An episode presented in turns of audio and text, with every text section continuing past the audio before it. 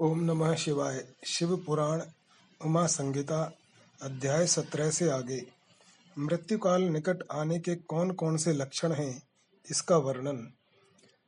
इसके पश्चात द्वीपों, लोकों और मनुओं का परिचय देकर संग्राम के फल, शरीर एवं स्त्री स्वभाव आदि का वर्णन किया गया। तदनंतर काल के विषय में व्यास जी के पूछने पर सन्नत कुमार जी ने कहा मुनि श्रेष्ठ पूर्व काल में पार्वती जी ने नाना प्रकार की दिव्य कथाएँ सुनकर परमेश्वर शिव को प्रणाम करके उनसे यही बात पूछी थी। पार्वती बोली, भगवान, मैंने आपकी कृपा से संपूर्ण मत जान लिया। देव, जिन मंत्रों द्वारा, जिस विधि से, जिस प्रकार आपकी पूजा होती है, वह भी मुझे ज्ञात हो गया। परंतु प्रभु, अभी, अब भी एक संशय रह गया है। वह संशय है काल चक्र के संबंध में देव, मृत्यु का क्या चिन्ह है, आयु का क्या प्रमाण है, नाथ, यदि मैं आपकी प्रिया हूँ तो मुझे ये सब बातें बताइए। महादेव जी ने कहा, प्रिय, यदि अकस्मात शरीर सब ओर से सफ़ेद या पीला पड़ जाए और ऊपर से कुछ लाल दिखे तो यह जानना चाहिए कि उस मनुष्य की मृत्यु छह महीने के भीतर हो जाएगी। शिवे जब मुँह, कान, नेत्र और जिह्वा का स्तंभन हो जाए, तब भी छह महीने के भीतर ही मृत्यु जाननी चाहिए। भद्रे, जो रुरु मृग के पीछे होने वाले शिकारियों की भयानक आवाज़ को भी जल्दी नहीं सुनता, उसकी मृत्यु भी छह महीने के भीतर ही जाननी चाहिए। जब सूर्य, चंद्रमा या अग्नि के सानिध्य से प्रकट होने वाले प्रकाश को मनुष्य नहीं देखता, उसे सब कुछ काला काला अंधकाराच्छन्न ही दिखाई देता है, तब उसका जीवन छह मास से अधिक नहीं होता। देवी, प्रिय, जब मनुष्य का बायां हाथ लगातार एक सप्ताह तक फड़कता ही रहे, तब उसका जीवन एक मास ही शेष है ऐसा जानना चाहिए। इसमें संशय नहीं है, जब सारे अंगों में अंगड़ाई आने लगे और तालू सूख जाए, तब वह मनुष्य एक मास तक ही जीवित रहता है। इसमें संशय नहीं है। त्रिदोष में जिसकी नाक बहने लगे, उसका जीवन पंद्रह दिन से अधिक नहीं चलता। मुँह और कंठ सूखने लगे तो यह जानना चाहिए कि छह महीने बीतते बीतते इसकी आयु समाप्त हो जाएगी। भामिनी, जिसकी जीव फूल जाए और दांतों से मवाद निकलने लगे, उसकी भी छह महीने के भीतर ही मृत्यु हो जाती है। इन चिन्हों से मृत्यु काल को समझना चाहिए। सुंदरी, जल, तेल, घी या दर्पण में भी जब अपनी परछाई न दिखाई दे या विकृत दिखाई दे, तब काल चक्र के ज्ञाता पुरुष को यह जान लेना चाहिए कि उसकी भी आयु छह मास से अधिक शेष नहीं है। देवेश्वरी, अब दूसरी बात सुनो। जिससे मृत्यु का ज्ञान होता है, जब अपनी छाया को सिर से रहित देखे अथवा अपने को छाया से रहित पाए, तब वह मनुष्य एक मास भी जीवित नहीं रहता। पार्वती, ये मैंने अंगों में प्रकट होने वाले मृत्यु के लक्षण बताए हैं। भद्रे, अब बाहर प्रकट होने वाले लक्षणों का वर्णन करता हूँ, सुनो। देवी, जब चंद्रमंडल या सूर्य मंडल प्रभाहीन एवं लाल दिखाई दे, तब आधे मास में ही मनुष्य की मृत्यु हो जाती है। अरुंधति महायान चंद्रमा, इन्हें जो न देख सके, अथवा जिसे ताराओं का दर्शन न हो, ऐसा पुरुष एक मास तक जीवित रहता है। यदि ग्रहों का दर्शन होने पर भी दिशाओं का ज्ञान न हो, मन पर मूढ़ता छाई रहे तो छह महीने में निश्चय ही मृत्यु हो जाती है। यदि उतथ्य नामक तारा का, ध्रुव का, अथवा सूर्य मंडल का भी दर्शन न हो सके, रात में इंद्रधनुष और मध्यान्ह में उल्कापात होता दिखाई दे, तथा गीध और कौवे घेरे रहें तो उस मनुष्य की आयु छह महीने से अधिक की नहीं है। यदि आकाश में सप्तर्षि तथा स्वर्ग मार्ग छाया पथना दिखाई दे तो कालज्ञ पुरुषों को उस पुरुष की आयु छह मास ही शेष समझनी चाहिए, जो अकस्मात सूर्य और चंद्रमा को राहु से ग्रस्त देखता है। और संपूर्ण दिशाएँ जिसे घूमती दिखाई देती हैं, वह अवश्य ही छह महीने में मर जाता है। यदि अकस्मात नीली मक्खियाँ आकर पुरुष को घेर लें तो वास्तव में उसकी आयु एक मास ही शेष जाननी चाहिए। यदि गीध कौआ अथवा कबूतर सिर पर चढ़ जाए तो वह पुरुष शीघ्र ही एक मास के भीतर ही मर जाता है। इसमें संशय नहीं है। काल को जीतने का उपाय, नवधा शब्द ब्रह्म एवं तुंकार के अनुसंधान और उससे प्राप्त होने वाली सिद्धियों का वर्णन, देवी पार्वती ने कहा, प्रभु, काल से आकाश का भी नाश होता है। वह भयंकर काल बड़ा विकराल है। वह स्वर्ग का भी एकमात्र स्वामी है। आपने उसे दग्ध कर दिया था। परंतु अनेक प्रकार के स्तोत्रों द्वारा जब उसने आपकी स्तुति की तब आप फिर संतुष्ट हो गए और वह काल पुनः अपनी प्रकृति को प्राप्त हुआ, पूर्णतः स्वस्थ हो गया। आपने उससे बातचीत में कहा, काल, तुम सर्वत्र विचरोगे, किंतु लोग तुम्हें देख नहीं सकेंगे। आप प्रभु की कृपा दृष्टि होने और वर मिलने से वह काल जी उठा तथा उसका प्रभाव बहुत बढ़ गया। महेश्वर, क्या यहाँ ऐसा कोई साधन है जिससे उस काल को नष्ट किया जा सके। यदि हो तो मुझे बताइए, क्योंकि आप योगियों में शिरोमणि और स्वतंत्र प्रभु हैं, आप परोपकार के लिए ही शरीर धारण करते हैं। शिव बोले, देवी, श्रेष्ठ देवता, दैत्य, यक्ष, राक्षस, नाग और मनुष्य, किसी के द्वारा भी काल का नाश नहीं किया जा सकता। परंतु जो ध्यान परायण योगी हैं वे शरीरधारी होने पर भी सुख पूर्वक काल को नष्ट कर देते हैं। वरारोहे, यह पाँच भौतिक शरीर सदा उन भूतों के गुणों से युक्त ही उत्पन्न होता है और उन्हीं में इसका लय होता है। मिट्टी की देह मिट्टी में ही मिल जाती है। आकाश से वायु उत्पन्न होती है। वायु से तेजस तत्व प्रकट होता है। तेज से जल का प्राकट्य बताया गया है। और जल से पृथ्वी का आविर्भाव होता है। पृथ्वी आदि भूत क्रमशः अपने कारण में लीन होते हैं। पृथ्वी के पाँच, जल के चार, तेज के तीन और वायु के दो गुण होते हैं। आकाश का एकमात्र शब्द ही गुण है। पृथ्वी आदि में जो गुण बताए गए हैं, उनके नाम इस प्रकार हैं। शब्द, स्पर्श, रूप, रस और गंध। जब भूत अपने गुण को त्याग देता है, तब नष्ट हो जाता है, और जब गुण को ग्रहण करता है, तब उसका प्रादुर्भाव हुआ बताया जाता है। देवेश्वरी, इस प्रकार तुम पाँचों भूतों के यथार्थ स्वरूप को समझो। देवी, इस कारण काल को जीतने की इच्छा वाले योगी को चाहिए कि वह प्रतिदिन प्रयत्न पूर्वक अपने अपने काल में उसके अंशभूत गुणों का चिंतन करे। योग वेत्ता पुरुष को चाहिए कि सुखद आसन पर बैठकर विशुद्ध प्राणायाम द्वारा योगाभ्यास करे। रात में जब सब लोग सो जाएँ, उस समय दीपक बुझाकर अंधकार में योग धारण करे। तर्जनी उंगली से दोनों कानों को बंद करके दो घड़ी तक दबाए रखे। उस अवस्था में अग्नि प्रेरित शब्द सुनाई देता है। इससे संध्या के बाद का खाया हुआ अन्न क्षण भर में पच जाता है और संपूर्ण रोगों तथा ज्वर आदि बहुत से उपद्रवों का शीघ्र नाश कर देता है। जो साधक प्रतिदिन इसी प्रकार दो घड़ी तक शब्द ब्रह्म का साक्षात्कार करता है, वह मृत्यु तथा काम को जीतकर इस जगत में स्वच्छंद विचरता है और सर्वज्ञ एवं समदर्शी होकर संपूर्ण सिद्धियों को प्राप्त कर लेता है।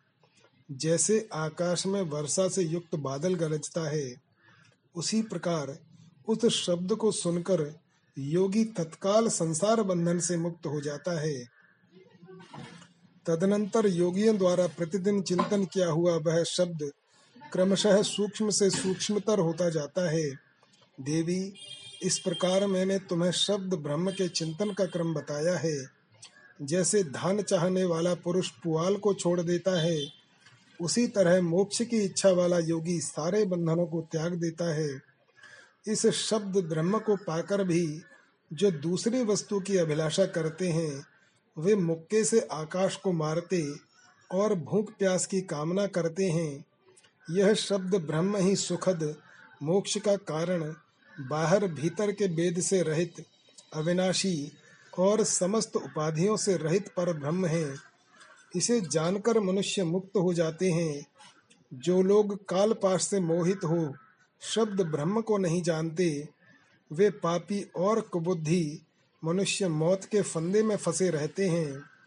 मनुष्य तभी तक संसार में जन्म लेते हैं, जब तक सबके आश्रय भूत परम तत्व पर ब्रह्म परमात्मा की प्राप्ति नहीं होती।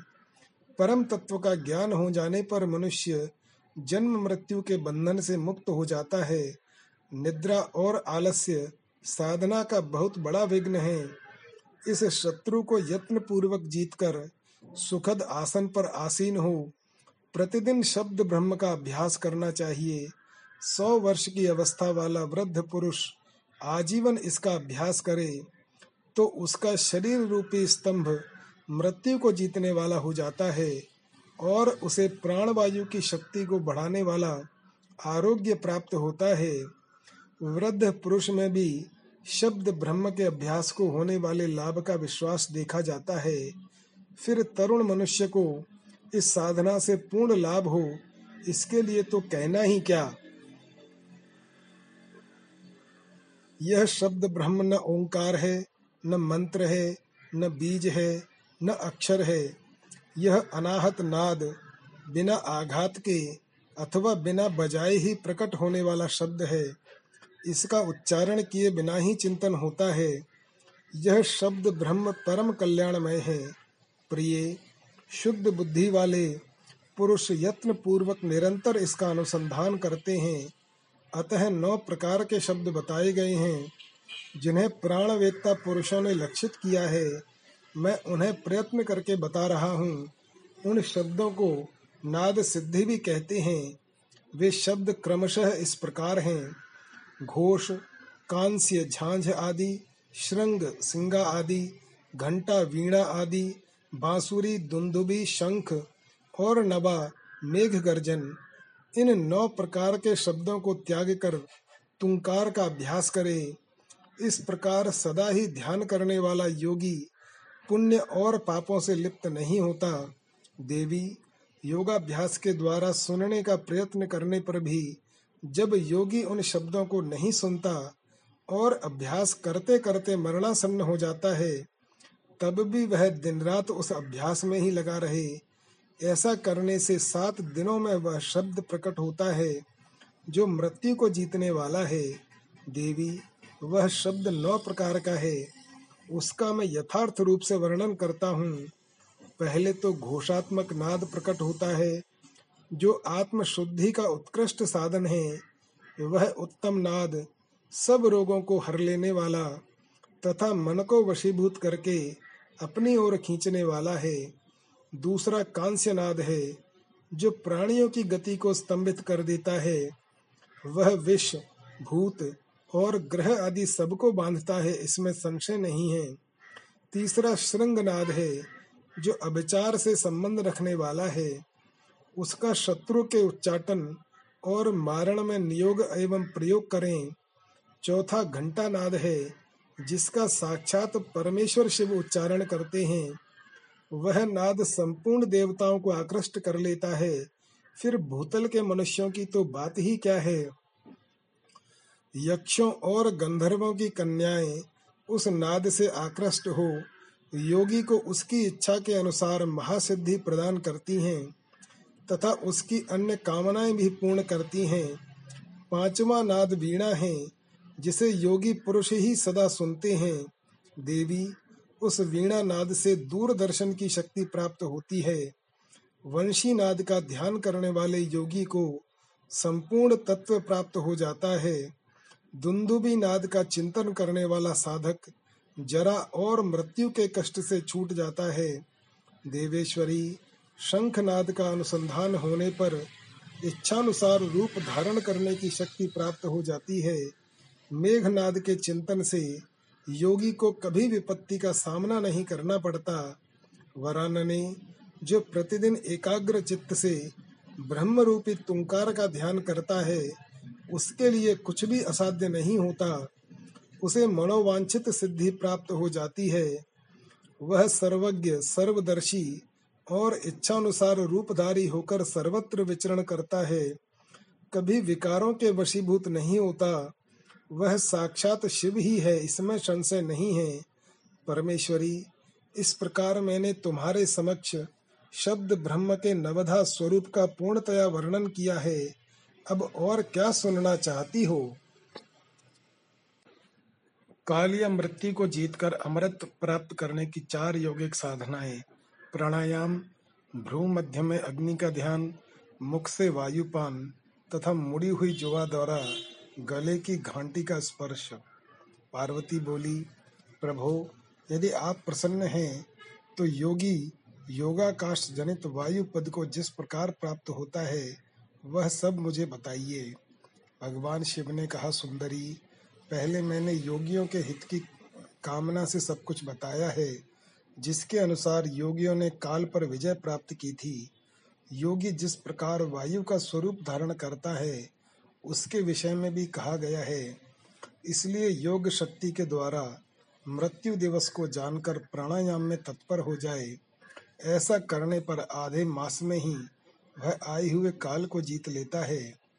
हृदय में स्थित हुई प्राणवायु सदा अग्नि को दीत करने वाली है। उसे अग्नि का सहायक बताया गया है। वह वायु बाहर और भीतर सर्वत्र व्याप्त और महान है। ज्ञान, विज्ञान और उत्साह सबकी प्रवृत्ति वायु से ही होती है।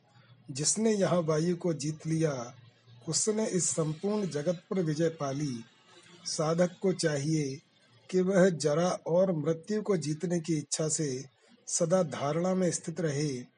क्योंकि योग परायण योगी को भली भांति धारणा और ध्यान में तत्पर रहनी चाहिए। जैसे लोहार, मुख से धोकने को फूंक फूंक कर उस वायु के द्वारा अपने सब कार्य को सिद्ध करता है, उसी प्रकार योगी को प्राणायाम का अभ्यास करना चाहिए। प्राणायाम के समय जिनका ध्यान किया जाता है, वे आराध्य देव परमेश्वर, सहस्रों मस्तक, नेत्र, पैर और हाथों से युक्त हैं तथा समस्त ग्रंथियों को आवृत करके उनसे भी दस अंगुल आगे स्थित हैं। आदि में व्याहृति और अंत में शिरो मंत्र सहित गायत्री का तीन बार जप करे और प्राणवायु को रोके रहे। प्राणों के इस आयाम का नाम प्राणायाम है।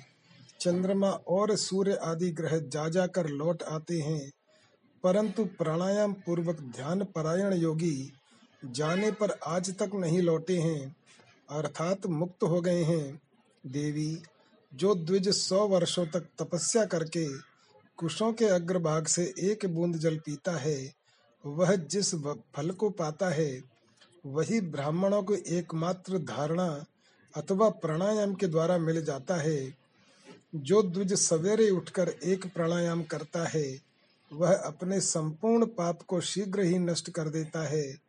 और ब्रह्मलोक को जाता है, जो आलस्य रहित हो सदा एकांत में प्राणायाम करता है, वह जरा और मृत्यु को जीतकर वायु के समान गतिशील हो आकाश में विचरता है, वह सिद्धों के स्वरूप, कांति, मेधा, पराक्रम और शौर्य को प्राप्त कर लेता है, उसकी गति वायु के समान हो जाती है, तथा उसे स्पृहणीय सौख्य एवं परम सुख की प्राप्ति होती है।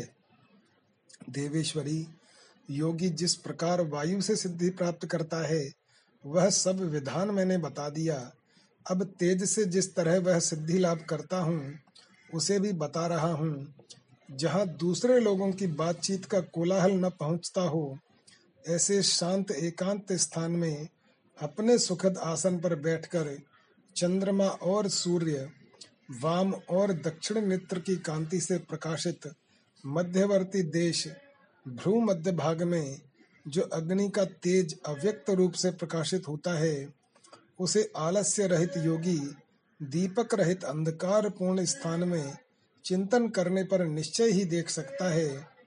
इसमें संशय नहीं है, योगी हाथ की उंगलियों से यत्न पूर्वक दोनों नेत्रों को कुछ कुछ दबाए रखे और उनके तारों को देखता हुआ एकाग्र चित्त से आधे मुहूर्त तक उन्हीं का चिंतन करे।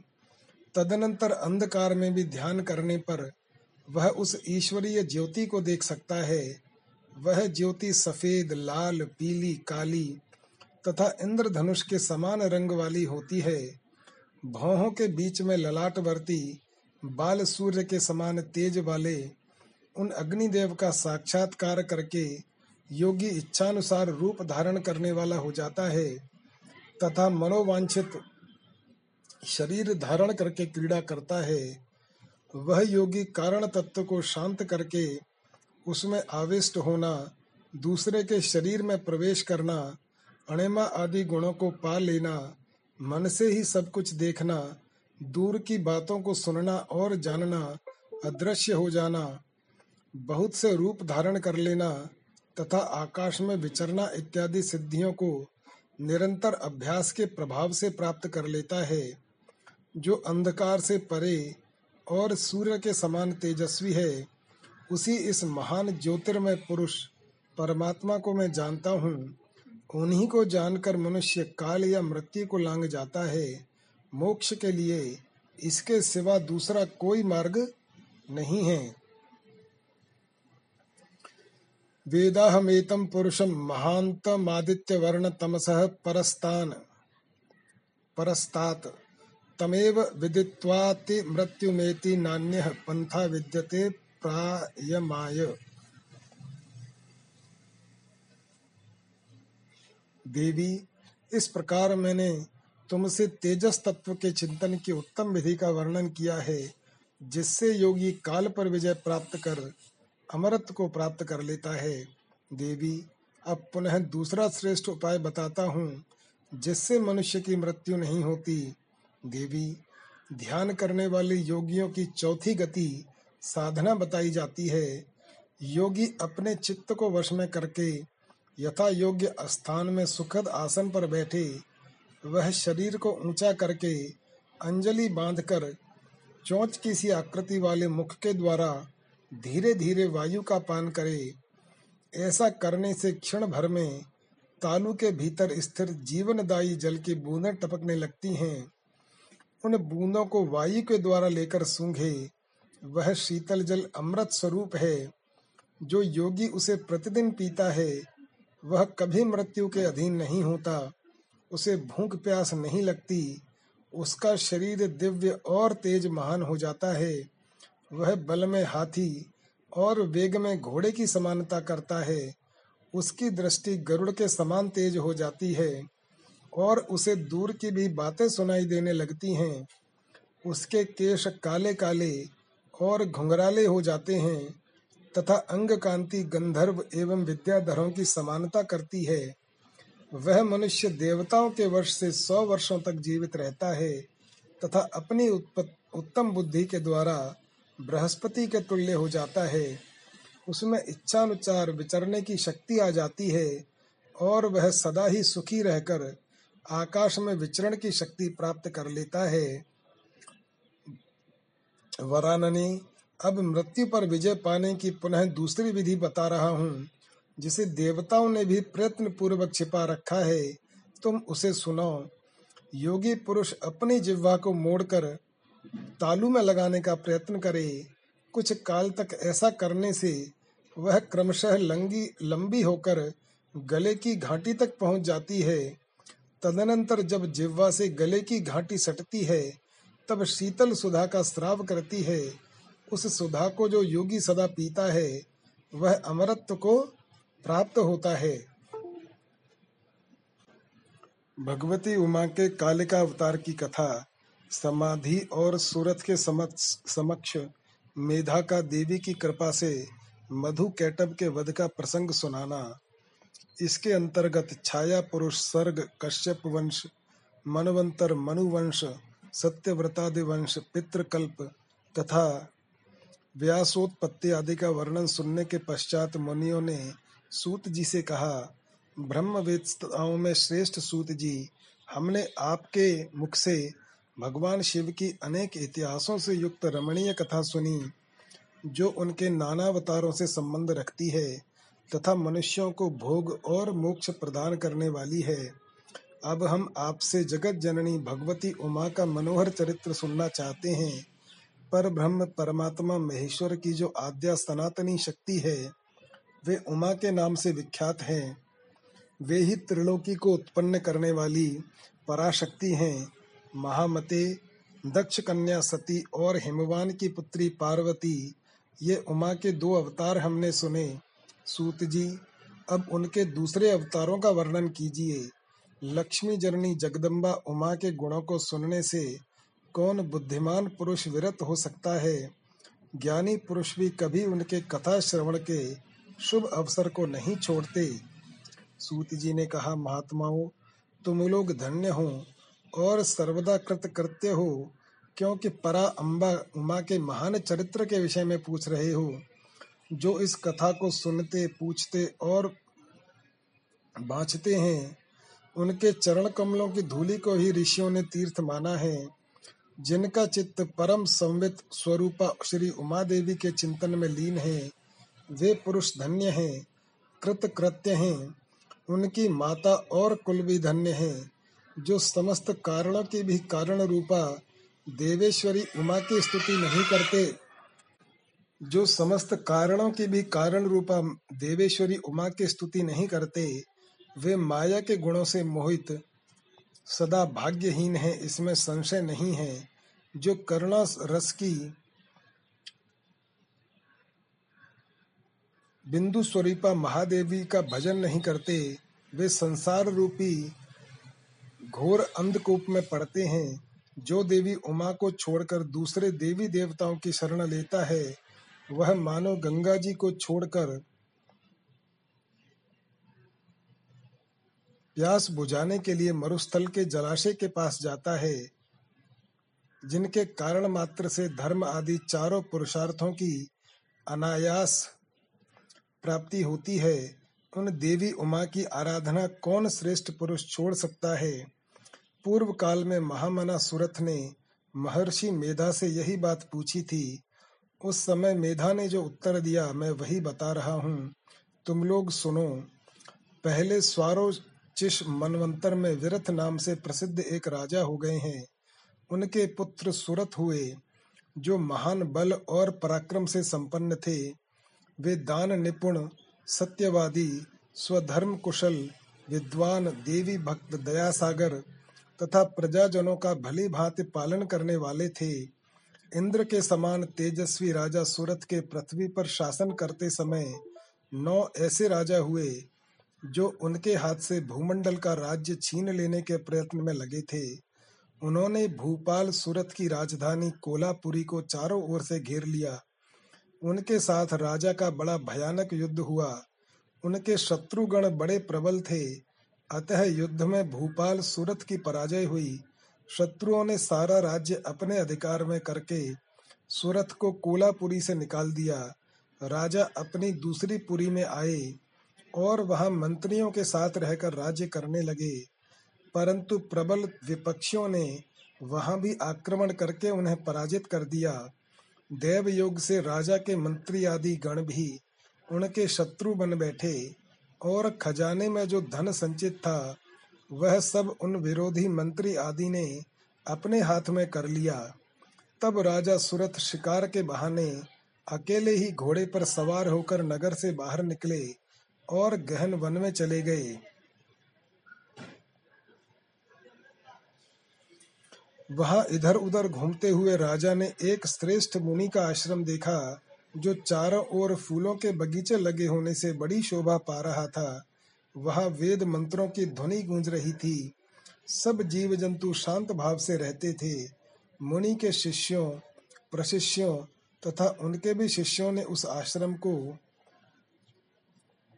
सब ओर से घेर रखा था। महामते विप्रवर मेघा के प्रभाव से उस आश्रम में महाबली व्या, व्यास आदि अल्प शक्ति वाले गौ आदि पशुओं को पीड़ा नहीं देते थे। वहाँ जाने पर मुनीश्वर मेधा ने मीठे वचन, भोजन और आसन द्वारा उन परम दयालु विद्वान नरेश का आदर सत्कार किया। एक दिन राजा सूरत बहुत ही चिंतित तथा मोह के वशीभूत होकर अनेक प्रकार से विचर रहे थे। इतने में ही वहाँ एक वैश्य पहुँचा। राजा ने उससे पूछा, भैया, तुम कौन हो और किस लिए यहाँ आए हो? क्या कारण है कि दुखी दिखाई दे रहे हो? यह मुझे बताओ। राजा के मुख से यह मधुर वचन सुनकर वैश्य प्रवर समाधि ने दोनों नेत्रों से आँसू बहाते हुए प्रेम और नम्रता पूर्ण वाणी में इस प्रकार उत्तर दिया। वैश्य बोला, राजन, मैं वैश्य हूँ। मेरा नाम समाधि है।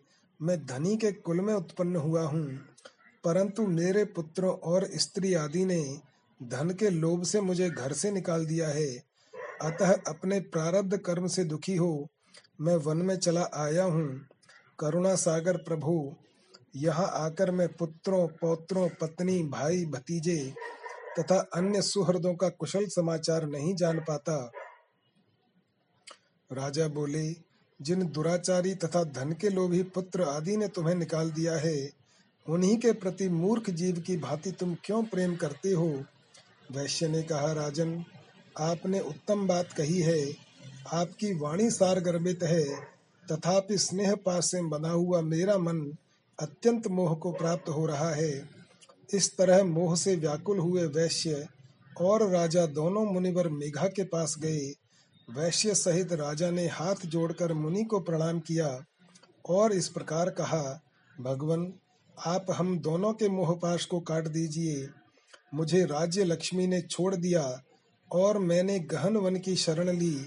तथापि राज्य छिन जाने के कारण मुझे संतोष नहीं है और यह वैश्य है, जिसे स्त्री आदि स्वजनों ने घर से निकाल दिया है। तथापि उनकी ओर से इसकी ममता दूर नहीं हो रही है। इसका क्या कारण है, बताइए। समझदार होने पर भी हम दोनों का मन मोह से व्याकुल हो गया। यह तो बड़ी भारी मूर्खता है। ऋषि बोले, राजन, सनातन शक्ति स्वरूपा जगदम्बा महामाया कही गई हैं। वे ही सबके मन को खींचकर मोह में डाल देती हैं। प्रभु, उनकी माया से मोहित होने के कारण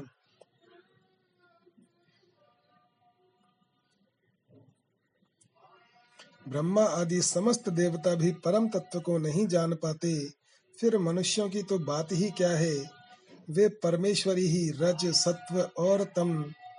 इन तीन गुणों का आश्रय ले समय अनुसार संपूर्ण विश्व की सृष्टि, पालन और संहार करती हैं।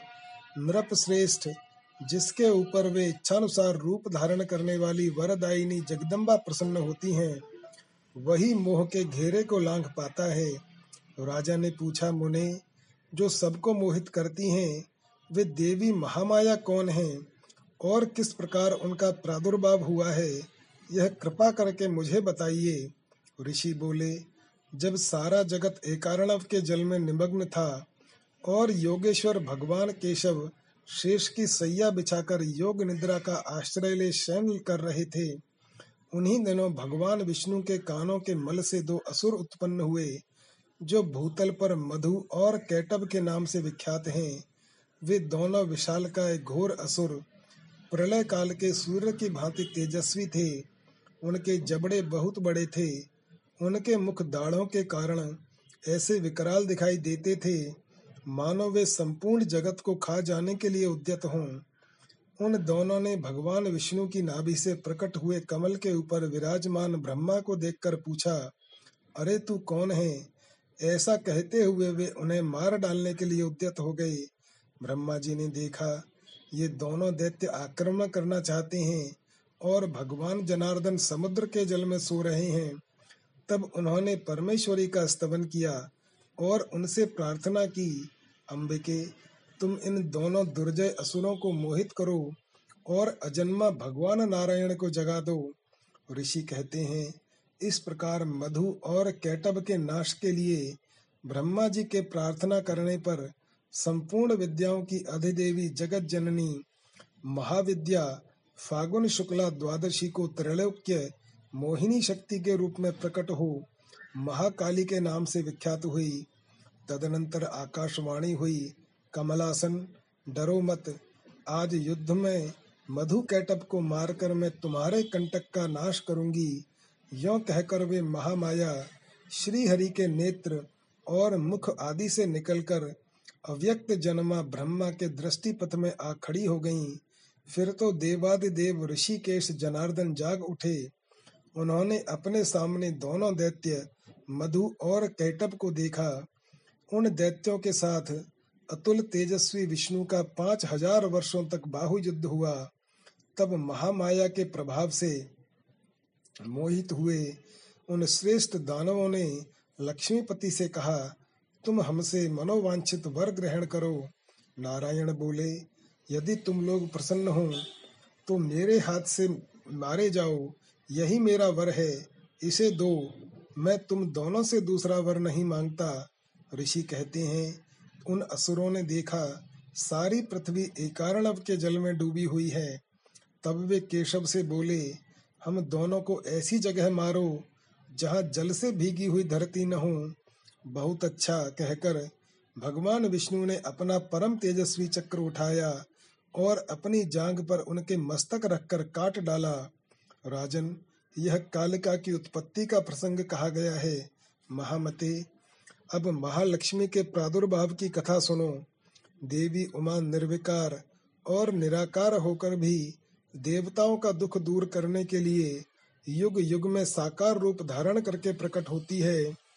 उनका शरीर ग्रहण उनकी इच्छा का वैभव कहा गया है। वे लीला से इसलिए प्रकट होती हैं कि भक्तजन उनके गुणों का गान करते रहें। संपूर्ण देवताओं के तेज से देवी का महालक्ष्मी रूप में अवतार और उनके द्वारा महिषासुर वध। ऋषि कहते हैं, राजन, रंभ नाम से प्रसिद्ध एक असुर था, जो दैत्य वंश का शिरोमणि माना जाता था।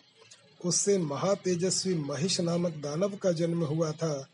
दानवराज महिष समस्त देवताओं को युद्ध में पराजित करके देवराज इंद्र के सिंहासन पर जा बैठा और स्वर्ग लोक में रहकर त्रिलोकी का राज्य करने लगा। तब पराजित हुए देवता ब्रह्मा जी की शरण में गए। ब्रह्मा जी भी उन सबको साथ ले उस स्थान पर गए, जहाँ भगवान शिव और विष्णु विराजमान थे। वहाँ पहुंचकर सब देवताओं ने शिव और केशव को नमस्कार किया तथा अपना सब वृत्तांत यथार्थ रूप से ब्यौरेवार कह सुनाया। वे बोले, भगवान, दुरात्मा महिषासुर ने हम सबको समरांगण में जीतकर स्वर्ग लोक से निकाल दिया है। इसलिए हम इस मर्त्य लोक में भटक रहे हैं और कहीं भी हमें शांति नहीं मिल रही है। उस असुर ने इंद्र आदि देवताओं की कौन कौन सी दुर्दशा नहीं की है? सूर्य, चंद्रमा, वरुण, कुबेर, यम, इंद्र, अग्नि, वायु, गंधर्व, विद्याधर और चारण। इन सबके तथा अन्य लोगों के भी जो कर्तव्य कर्म हैं, उन सबको वह पापात्मा असुर स्वयं ही करता है। उसने दैत्य पक्ष को अभयदान कर दिया है। इसलिए हम सब देवता आपकी शरण में आए हैं। आप दोनों हमारी रक्षा करें। और उस असुर के वध का उपाय शीघ्र ही सोचें, क्योंकि आप दोनों ऐसा करने में समर्थ हैं। देवताओं की यह बात सुनकर भगवान शिव और विष्णु ने अत्यंत क्रोध किया, रोष के मारे उनके नेत्र घूमने लगे। तब अत्यंत क्रोध से भरे हुए भगवान शिव और विष्णु के मुख से तथा अन्य देवताओं के शरीर से तेज प्रकट हुआ। तेज का वह महान पुंज अत्यंत प्रज्वलित हो दसों दिशाओं में प्रकाशित हो उठा। दुर्गा जी के ध्यान में लगे हुए सब देवताओं ने उस तेज को प्रत्यक्ष देखा। संपूर्ण देवताओं के शरीरों से निकला हुआ वह अत्यंत भीषण तेज, एकत्र हो, एक नारी के रूप में परिणत हो गया। वह नारी साक्षात मर महिष मर्दिनी देवी थी। उनका प्रकाशमान मुख भगवान शिव के तेज से प्रकट हुआ था। भुजाएँ विष्णु के तेज से उत्पन्न हुई थीं। केश यमराज के तेज से आविर्भूत हुए थे। उनके दोनों स्तन चंद्रमा के तेज से प्रकट हुए थे। कटी भाग इंद्र के तेज से तथा जंघा और उरु वरुण के तेज से पैदा हुए थे। पृथ्वी के तेज से नितंब का और ब्रह्मा जी के तेज से दोनों चरणों का आविर्भाव हुआ था। पैरों की उंगलियाँ सूर्य के तेज से और हाथ की उंगलियाँ वसुओं के तेज से उत्पन्न हुई थीं। नासिका कुबेर के, दांत प्रजापति के, तीन नेत्र अग्नि के, दोनों बोहे साध्य गण के, दोनों कान वायु के, तथा अन्य देवताओं के तेज से प्रकट हुए थे। इस प्रकार देवताओं के तेज से प्रकट हुई कमलालया लक्ष्मी ही वह परमेश्वरी थी। संपूर्ण देवताओं की तेजो राशि से प्रकट हुई उन देवी को देखकर सब देवताओं को बड़ा हर्ष प्राप्त हुआ, परंतु उनके पास कोई अस्त्र नहीं था। यह देख ब्रह्मा आदि देवेश्वरों ने शिवा देवी को अस्त्र शस्त्र से संपन्न करने का विचार किया। तब महेश्वर ने महेश्वरी को शूल समर्पित किया। भगवान विष्णु ने चक्र, वरुण ने पाश, अग्निदेव ने शक्ति वायु देवता ने धनुष तथा बाणों से भरे दो तरकश और शचीपति इंद्र ने वज्र एवं घंटा प्रदान किए। यमराज ने कालदंड, प्रजापति ने अंजमाला, ब्रह्मा ने कमंडलू और सूर्यदेव ने समस्त रोम कूपों में अपनी किरणें अर्पित की। काल ने उन्हें चमकती हुई ढाल और तलवार दी। क्षीर सागर ने सुंदर हार तथा कभी पुराने न होने वाले दो दिव्य वस्त्र भेंट किए। साथ ही उन्होंने दिव्य चूड़ामणि, दो कुंडल बहुत से कड़े अर्धचंद्र, केयूर, मनोहर, नूपुर, गले की हंसुली और सब उंगलियों में पहनने के लिए रत्नों की बनी अंगूठियाँ भी दी। विश्वकर्मा ने उन्हें मनोहर फरसा भेंट किया। साथ ही अनेक प्रकार के अस्त्र और अभेद्य कवच दिए। समुद्र ने सदा सुरम्य एवं सरस रहने वाली माला दी और एक कमल का फूल भेंट किया। हिमवाल ने सवारी के लिए सिंह तथा आभूषण के लिए नाना प्रकार के रत्न दिए। कुबेर ने उन्हें मधु से भरा पात्र अर्पित किया तथा सर्पों के नेता शेष नाग ने विचित्र रचना कौशल से सुशोभित एक नागहार भेंट किया, जिसमें नाना प्रकार की सुंदर मणियाँ गूथी हुई थीं। इन सबने तथा दूसरे देवताओं ने भी आभूषण और अस्त्र शस्त्र देकर देवी का सम्मान किया। तत्पश्चात उन्होंने बारंबार अट्टहास करके उच्च स्वर से गर्जना की। उनके उस भयंकर नाद से संपूर्ण आकाश गूंज उठा। उससे बड़े ज़ोर की प्रतिध्वनि हुई, जिससे तीनों लोकों में हलचल मच गई। चारों समुद्रों ने अपनी मर्यादा छोड़ दी, पृथ्वी डोलने लगी। उस समय महिषासुर से पीड़ित हुए देवताओं ने देवी की जय जयकार की। तदनंतर सब देवताओं ने उन महालक्ष्मी स्वरूपा पराशक्ति जगदम्बा का भक्ति गदगद वाणी द्वारा स्तवन किया। संपूर्ण त्रिलोकी को क्षोभग्रस्त देख देव वैरी दैत्य अपनी समस्त सेना को कवच आदि से सुसज्जित कर हाथों में हथियार लिए सहसा उठ खड़े हुए। रोष से भरा हुआ महिषासुर भी उस शब्द की ओर लक्ष्य करके दौड़ा और आगे पहुंचकर उसने देवी को देखा। जो अपनी प्रभा से तीनों लोकों को प्रकाशित कर रही थी, इस समय महिषासुर के द्वारा पालित करोड़ों शस्त्रधारी महावीर वहाँ आ पहुँचे। चिक्षुर, चामर, उदग्र, कराल, उद्दत, वाष्कल, ताम्र, उग्रास्य, उग्रवीर, विडाल, अंधक, दुर्धर, दुर्मुख, त्रिनेत्र और महाहनु। ये तथा अन्य बहुत से युद्ध कुशल शूरवीर समरांगण में देवी के साथ युद्ध करने लगे। वे सबके सब अस्त्र शस्त्रों की विद्या में पारंगत थे। इस प्रकार देवी और दैत्यगण दोनों परस्पर जूझने लगे। उनका वह भीषण समय मार काट में ही बीतने लगा। इस तरह भयानक युद्ध होने के बाद महिषासुर देवी के साथ माया युद्ध करने लगा। तब देवी ने कहा, रे मूढ़, तेरी बुद्धि मारी गई है। तू व्यर्थ हट क्यों करता है? तीनों लोकों में कोई भी असुर युद्ध में मेरे सामने टिक नहीं सकते। यो कहकर सर्व कलामयी देवी कूद कर महिषासुर पर चढ़ गईं और अपने पैर से उसे दबाकर उन्होंने भयंकर शूल से उसके कंठ में आघात किया। उनके पैर से दबा होने पर भी महिषासुर अपने मुख से दूसरे रूप में बाहर निकलने लगा। अभी आधे शरीर से ही वह बाहर निकलने पाया था कि देवी ने अपने प्रभाव से उसे रोक दिया। आधा निकला होने पर भी वह महाअधम दैत्य देवी के साथ युद्ध करने लगा। तब देवी ने बहुत बड़ी तलवार से उसका सिर काटकर उस असुर को धराशायी कर दिया। फिर तो उसके सैनिक गण हाय हाय करके नीचे मुख किए भयभीत हो रणभूमि से भागने और त्राही त्राही की पुकार करने लगे। उस समय इंद्र आदि सब देवताओं ने देवी की स्तुति की। गंधर्व गीत गाने लगे और अप्सराएँ नृत्य करने लगी। राजन, इस प्रकार मैंने तुमसे देवी के महालक्ष्मी अवतार की कथा कही है। अब तुम सुस्थिर चित्त से सरस्वती के प्रादुर्भाव का प्रसंग सुनो। देवी उमा के शरीर से सरस्वती का आविर्भाव, उनके रूप की प्रशंसा सुनकर शुंभ का उनके पास दूत भेजना, दूत के निराश लौटने पर शुंभ का क्रमशः धूम्र लोचन चंड, मुंड तथा रक्त बीज को भेजना और देवी के द्वारा उन सबका मारा जाना। ऋषि कहते हैं, पूर्व काल में शुंभ और निशुंभ नामक के दो प्रतापी दैत्य थे, जो आपस में भाई भाई थे। उन दोनों ने चराचर प्राणियों सहित समस्त त्रिलोकी के राज्य पर बलपूर्वक आक्रमण किया। उनसे पीड़ित हुए देवताओं ने हिमालय पर्वत की शरण ली और संपूर्ण अभीष्टों को देने वाली सर्वभूत जननी देवी उमा का स्तवन किया। देवता बोले, महेश्वरी दुर्गे, आपकी जय हो। अपने भक्त जनों का प्रिय करने वाली देवी, आपकी जय हो। आप तीनों लोकों की रक्षा करने वाली शिवा हैं। आपको बारंबार नमस्कार है। आप ही मोक्ष प्रदान करने वाली परा अम्या हैं। आप अम्बा हैं, आपको बारंबार नमस्कार है। आप समस्त संसार की उत्पत्ति, स्थिति और संहार करने वाली हैं। आपको नमस्कार है। कालिका और तारा रूप धारण करने वाली देवी, आपको नमस्कार है।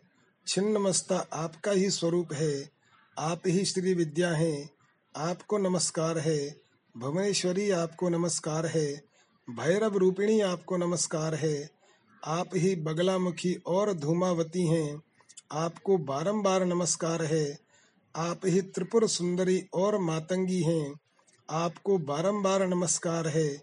अजिता, विजया, जया, मंगला और विलासिनी, ये सभी आपके ही विभिन्न रूपों की संज्ञाएँ हैं।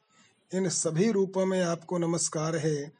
दोग्ध्री, माता और कामधेनु रूप में आपको नमस्कार है।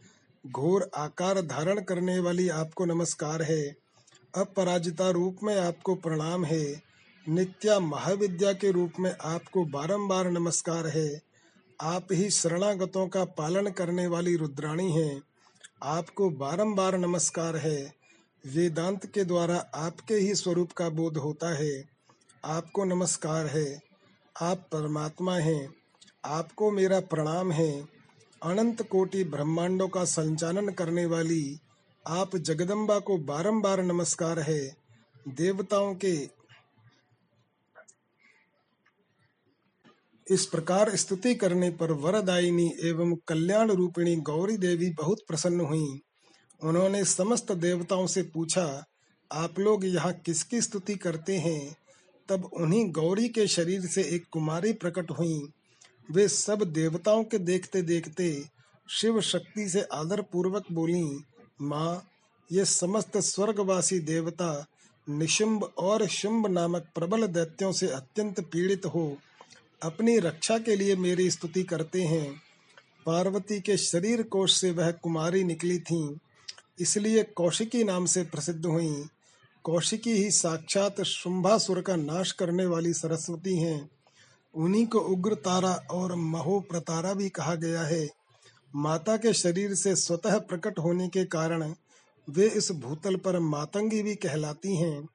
उन्होंने समस्त देवताओं से कहा, तुम लोग निर्भय रहो, मैं स्वतंत्र हूँ, अतः किसी का सहारा लिए बिना ही तुम्हारा कार्य सिद्ध कर दूँगी। ऐसा कहकर वे देवी तत्काल वह अदृश्य हो गईं। एक दिन शुंभ और निशुंभ के सेवक चंड और मुंड ने देवी को देखा, उनका मनोहर रूप नेत्रों को सुख प्रदान करने वाला था। उसे देखते ही वे मोहित हो, सुदबुद खोकर पृथ्वी पर गिर पड़े। फिर होश में आने पर वे अपने राजा के पास गए और आरंभ से ही सारा वृत्तांत बताकर बोले, महाराज, हम दोनों ने एक अपूर्व सुंदरी नारी देखी है, जो हिमालय के रमणीय शिखर पर रहती है और सिंह पर सवारी करती है। चंड मुंड की यह बातें सुनकर महान असुर शुंभ ने देवी के पास सुग्रीव नामक अपना दूत भेजा और कहा, दूत, हिमालय पर कोई अपूर्व सुंदरी रहती है, तुम वहाँ जाओ और उससे मेरा संदेश कहकर उसे प्रयत्न पूर्वक यहाँ ले आओ। यह आज्ञा पाकर दानव शिरोमणि सुग्रीव हिमालय पर गया और जगदम्बा महेश्वरी से इस प्रकार बोला, दूत ने कहा, देवी दैत्य शुंभासुर अपने महान बल और विक्रम के लिए तीनों लोकों में विख्यात हैं। उसका छोटा भाई निशुंभ भी वैसा ही है। शुंभ ने मुझे तुम्हारे पास दूत बनाकर भेजा है, इसलिए मैं यहाँ आया हूँ। सुरेश्वरी, उसने जो संदेश दिया है, उसे इस समय सुनो। मैंने समारांगण में इंद्र आदि देवताओं को जीतकर उनके समस्त रत्नों का अपहरण कर लिया है।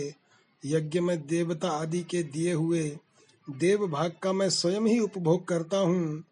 मैं मानता हूँ कि तुम स्त्रियों में रत्न हो, सब रत्नों के ऊपर स्थित हो। इसलिए तुम काम जनित रस के साथ मुझको अथवा मेरे भाई को अंगीकार करो। दूत के मुख से शंभ का यह संदेश सुनकर भूतनाथ भगवान शिव की प्राण वल्लभा महामाया ने इस प्रकार कहा, देवी बोली दूत, तुम सच कहते हो, तुम्हारे कथन में थोड़ा सा भी असत्य नहीं है। परंतु मैंने पहले से एक प्रतिज्ञा कर ली है, उसे सुनो, जो मेरा घमंड चूर कर दे, जो मुझे युद्ध में जीत ले, उसी को मैं पति बना सकती हूँ, दूसरे को नहीं। यह मेरी अटल प्रतिज्ञा है, इसलिए तुम शुंभ और निशुंभ को मेरी यह प्रतिज्ञा बता दो। फिर इस विषय में जैसा उचित हो वैसा वे करें। देवी की यह बात सुनकर दानव सुग्रीव लौट गया। वहाँ जाकर उसने विस्तार पूर्वक राजा को सब बातें बताईं। दूत की बात सुनकर उप उग्र शासन करने वाला शुंभ कुपित हो उठा और बलवानों में श्रेष्ठ सेनापति धूम्राक्ष से बोला, धूम्राक्ष, हिमालय पर कोई सुंदरी रहती है। तुम शीघ्र वहाँ जाकर जैसे भी वह यहाँ आए उसी तरह उसे ले आओ, असुर प्रवर। उसे लाने में तुम्हें भय नहीं मानना चाहिए। यदि वह युद्ध करना चाहे तो तुम्हें प्रयत्न पूर्वक उसके साथ युद्ध भी करना चाहिए। शुंभ की ऐसी आज्ञा पाकर दैत्य धूम्रलोचन हिमालय पर गया और उमा के अंश से प्रकट हुई। भगवती भुवनेश्वरी से कहा, नितंबिनी, मेरे स्वामी के पास चलो, नहीं तो मैं तुम्हें मरवा डालूँगा। मेरे साथ साठ हज़ार असुरों की सेना है। देवी बोली, वीर, तुम्हें दैत्यराज ने भेजा है। यदि मुझे मार ही डालोगे तो क्या करूँगी? परंतु युद्ध के बिना मेरा वहाँ जाना असंभव है। मेरी ऐसी ही मान्यता है। देवी के ऐसा कहने पर दानव धूम्रलोचन उन्हें पकड़ने के लिए दौड़ा। परंतु महेश्वरी ने हूँ के उच्चारण मात्र से उसको भस्म कर दिया। तभी से वे इस देवी, इस भूतल पर धूमावती कहनाने लगी। उनकी आराधना करने पर वे भक्तों के शत्रुओं का संहार कर डालती हैं। धूम्राक्ष के मारे जाने पर अत्यंत कुपित हुए देवी के वाहन सिंह ने उसके साथ आए हुए समस्त असुर गणों को चबा डाला, जो मरने से बचे वे भाग खड़े हुए। इस प्रकार देवी ने दैत्य धूम्रलोचन को मार डाला। इस समाचार को सुनकर प्रतापी शुंभ ने बड़ा क्रोध किया। वह अपने दोनों ऊँटों को दांतों से दबाकर रह गया। उसने क्रमशः चंड, मुंड तथा रक्त बीज नामक असुरों को भेजा। आज्ञा पाकर वे दैत्य उस स्थान पर गए, जहाँ देवी विराजमान थी। अणिमा आदि सिद्धियों से सेवित तथा अपनी प्रभा से संपूर्ण दिशाओं को प्रकाशित करती हुई, भगवती सिंह वाहिनी को देखकर वे श्रेष्ठ दानव वीर बोले, देवी, तुम शीघ्र ही शुंभ और निशुंभ के पास चलो। अन्यथा तुम्हें गण और वाहन सहित मरवा डालेंगे। वामे, शुंभ को अपना पति बना लो। लोकपाल आदि भी उनकी स्तुति करते हैं। शुंभ को पति बना लेने पर तुम्हें उस महान आनंद की प्राप्ति होगी, जो देवताओं के लिए भी दुर्लभ है। उनकी ऐसी बात सुनकर परमेश्वरी अम्बा मुस्कुराकर सरस मधुर वाणी में बोली, देवी ने कहा, अद्वितीय महेश्वर पर ब्रह्म परमात्मा सर्वत्र विराजमान है। जो सदाशिव कहलाते हैं, वेद भी उनके तत्व को नहीं जानते। फिर विष्णु आदि की तो बात ही क्या है? उन्हीं सदाशिव की मैं सूक्ष्म प्रकृति हूँ। फिर दूसरे को पति कैसे बना सकती हूँ? सिंघिनी कितनी ही कामातुर क्यों न हो जाए? वह गीदड़ को कभी अपना पति नहीं बनाएगी। हथिनी गधे को और बाघिन खरगोश को नहीं बरेगी।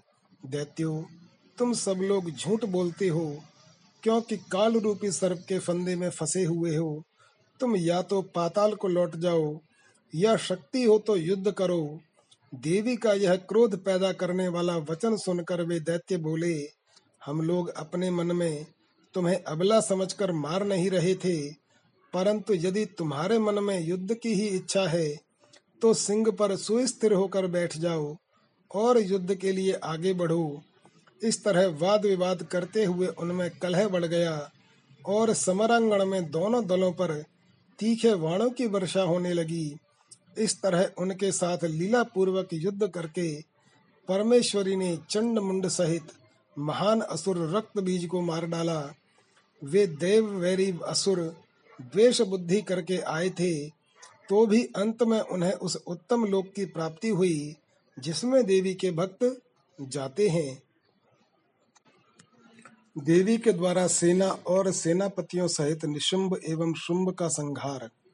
ऋषि कहते हैं, राजन, प्रशंसनीय, पराक्रमशाली, महान असुर शुंभ ने इन श्रेष्ठ दैत्यों का मारा जाना सुनकर अपने उन दुर्जय गणों को युद्ध के लिए जाने की आज्ञा दी।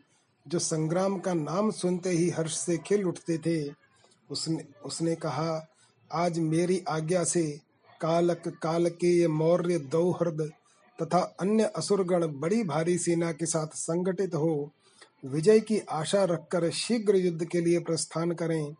निशुंभ और शुंभ दोनों भाई उन दैत्यों को पूर्वोक्त आदेश देकर रथ पर आरूढ़ हो स्वयं भी नगर से बाहर निकले। उन महाबली वीरों की आज्ञा से उनकी सेनाएँ उसी तरह युद्ध के लिए आगे बढ़ी। मानो मरणोन्मुख पतंग आग में कूदने के लिए उठ खड़े हुए हों। उस समय असुर राज ने युद्ध स्थल में मृदंग, मर्दल, भेरी, डिंडिम, झांझ और ढोल आदि बाजे बजवाए। उन जुझाऊ बाजों की आवाज़ सुनकर युद्ध प्रेमी वीर हर्ष एवं उत्साह से भर गए। परंतु जिन्हें अपने प्राण ही अधिक प्यारे थे वे उस रणभूमि से भाग चले। युद्ध संबंधी वस्त्रों तथा कवच आदि से आच्छादित अंग वाले वे योद्धा, विजय की अभिलाषा से अस्त्र शस्त्र धारण किए युद्ध स्थल में आ पहुँचे। कितने ही सैनिक हाथियों पर सवार थे, बहुत से दैत्य घोड़ों की पीठ पर बैठे थे और अन्य असुर रथों पर चढ़कर जा रहे थे। उस समय उन्हें अपने पराई की पहचान नहीं होती थी। उन्होंने असुर राज के साथ समरांगण में पहुंचकर सब ओर से युद्ध आरंभ कर दिया। बारंबार शतद्री तोप की आवाज़ होने लगी, जिसे सुनकर देवता काँप उठे। धूल और धुएँ से आकाश में महान अंधकार छा गया। सूर्य का रथ नहीं दिखाई देता था। अत्यंत अभिमानी करोड़ों पैदल योद्धा विजय की अभिलाषा लिए युद्ध स्थल में आकर डट गए थे। घुड़सवार, हाथी सवार तथा अन्य रथारूढ़ असुर भी बड़ी प्रसन्नता के साथ करोड़ों की संख्या में वहाँ आए थे। उस महासवर में काले पर्वतों के समान विशाल मदमत्त गजराज ज़ोर ज़ोर से चिंगाड़ रहे थे। छोटे छोटे शैल शिखरों के समान ऊँट भी अपने गले से गलगल ध्वनि का विस्तार करने लगे। अच्छी भूमि में उत्पन्न हुए घोड़े गले में विशाल कंठहार धारण किए ज़ोर ज़ोर से हिनहिना रहे थे। वे अनेक प्रकार की चालें जानते थे। और हाथियों के मस्तक पर पैर रखते हुए आकाश मार्ग से पक्षियों की भांति उड़ जाते थे। शत्रु की ऐसी सेना को आक्रमण करती देख जगदम्बा ने अपने धनुष पर प्रत्यंचा चढ़ाई। साथ ही शत्रुओं को हतोत्साह करने वाले घंटे को भी बजाया। यह देख सिंह भी अपनी गर्दन और मस्तक के केशों को कंपाता हुआ ज़ोर ज़ोर से गर्जना करने लगा।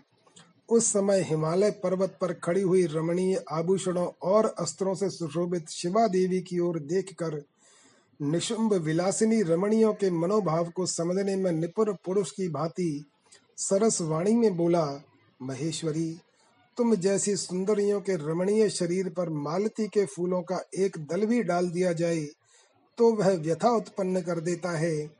ऐसे मनोहर शरीर से तुम विकराल युद्ध का विस्तार कैसे कर रही हो? यह बात कहकर वह महान असुर चुप हो गया।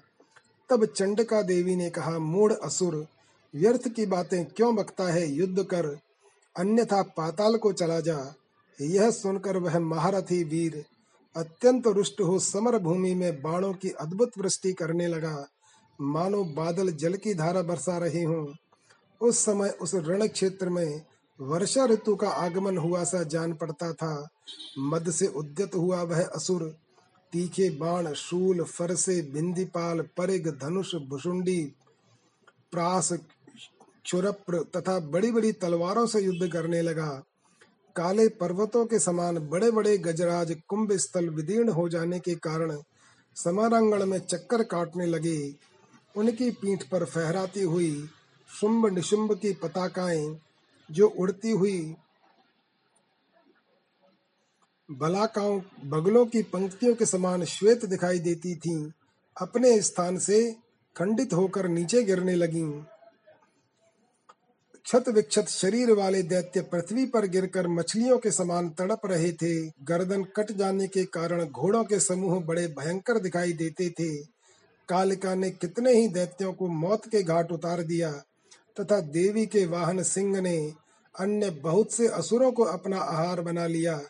उस समय दैत्यों के मारे जाने से उस रणभूमि में रक्त की धारा बहाने वाली कितनी ही नदियाँ बह चलीं। सैनिकों के केश पानी में सेवार की भांति दिखाई देते थे और उनकी चादरें सफ़ेद फेन का भ्रम उत्पन्न करती थीं।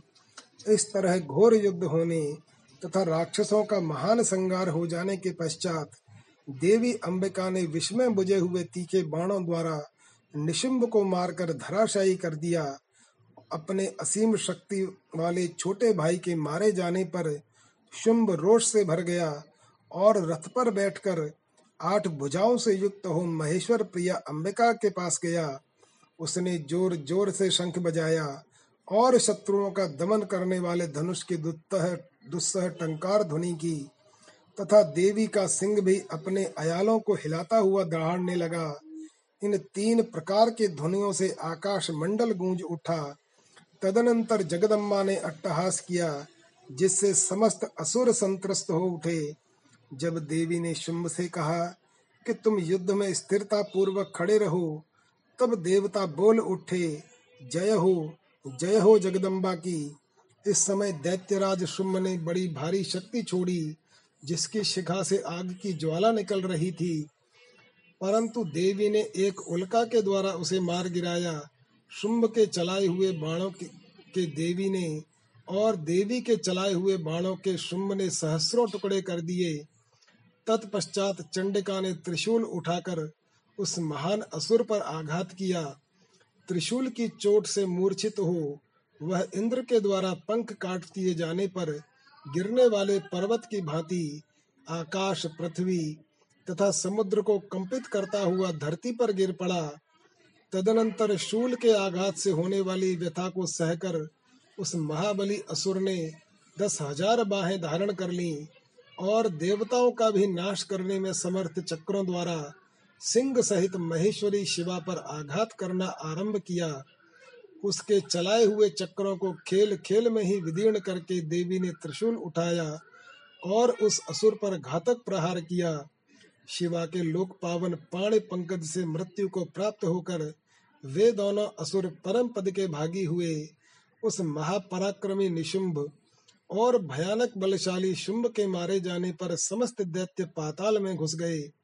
अन्य बहुत से असुरों को काली और सिंह आदि ने खा लिया तथा शेष दैत्य भय से व्याकुल हो दसों दिशाओं में भाग गए।